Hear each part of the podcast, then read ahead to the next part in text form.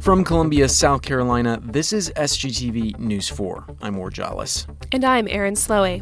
USC orientation for incoming students has been moved to a virtual format for the summer. More information will be sent to incoming students within the next few weeks. Orientation is one of the many university programs that will be transitioning online, including summer classes and admitted students day. On Monday, Gamecock football head coach Will Muschamp held a teleconference to give an update on the program in light of the COVID 19 pandemic. We're planning on playing this fall. We plan on playing having 80,000 people at Williams-Brice right now, and that's the way I'm looking at it. According to Muschamp, the league office mandated that the coaches are not allowed to monitor what players are doing physically at home. There are 8 to 10 players who have been cleared to stay on campus due to injuries. These players do not have the facilities to rehabilitate these injuries at home. South Carolina women's basketball freshman Aaliyah Boston won the Lisa Leslie Center of the Year award and earned a position on the Naismith starting five on Monday. The Lisa Leslie Award began three years ago, and Boston is the second South Carolina player to win the award. Today was South Carolina's first full day officially under a stay at home order. The Home or Work Order, as it's being called by Governor Henry McMaster, restricts South Carolinians from leaving their homes unless they are going to get groceries, other essential supplies, going to work, visiting family members, or recreating outdoors. The executive order came after mounting pressure on the governor to issue more restrictions on South Carolinians to prevent the spread of coronavirus. While many see the mandatory order as a step in the right direction for the state, others, like USC student Maddox Green, claim it still doesn't do enough. I think he was pressured into doing something that, in the reality of things, doesn't really make a huge difference in terms of flattening the COVID curve. South Carolina was the last state east of the Mississippi to issue one of these orders. DHEC reported 139 new cases of coronavirus in the state today, bringing the number of confirmed cases to 2,552. The disease claimed the lives of 12 more South Carolinians today, the highest death toll in the state since the beginning of the outbreak.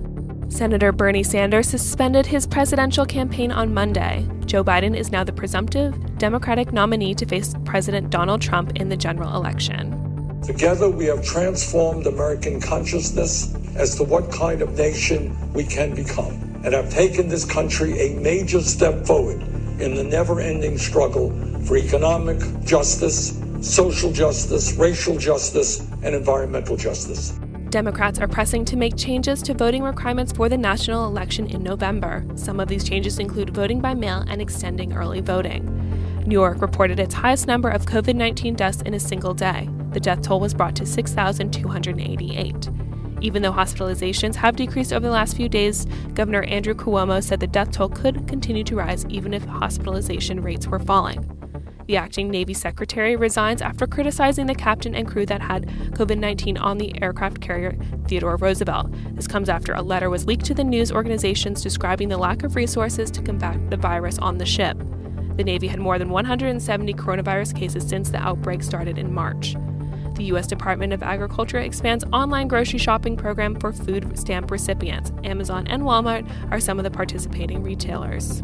UK Prime Minister Boris Johnson will remain in intensive care tonight after persistent symptoms of the coronavirus landed him in a London hospital Sunday evening.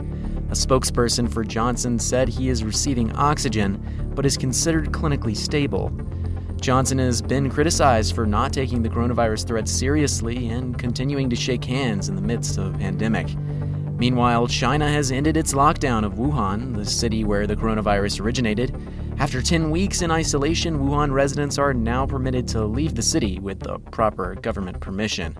However, within Hubei province, social distancing continues and residents are encouraged to stay home unless they absolutely have to leave.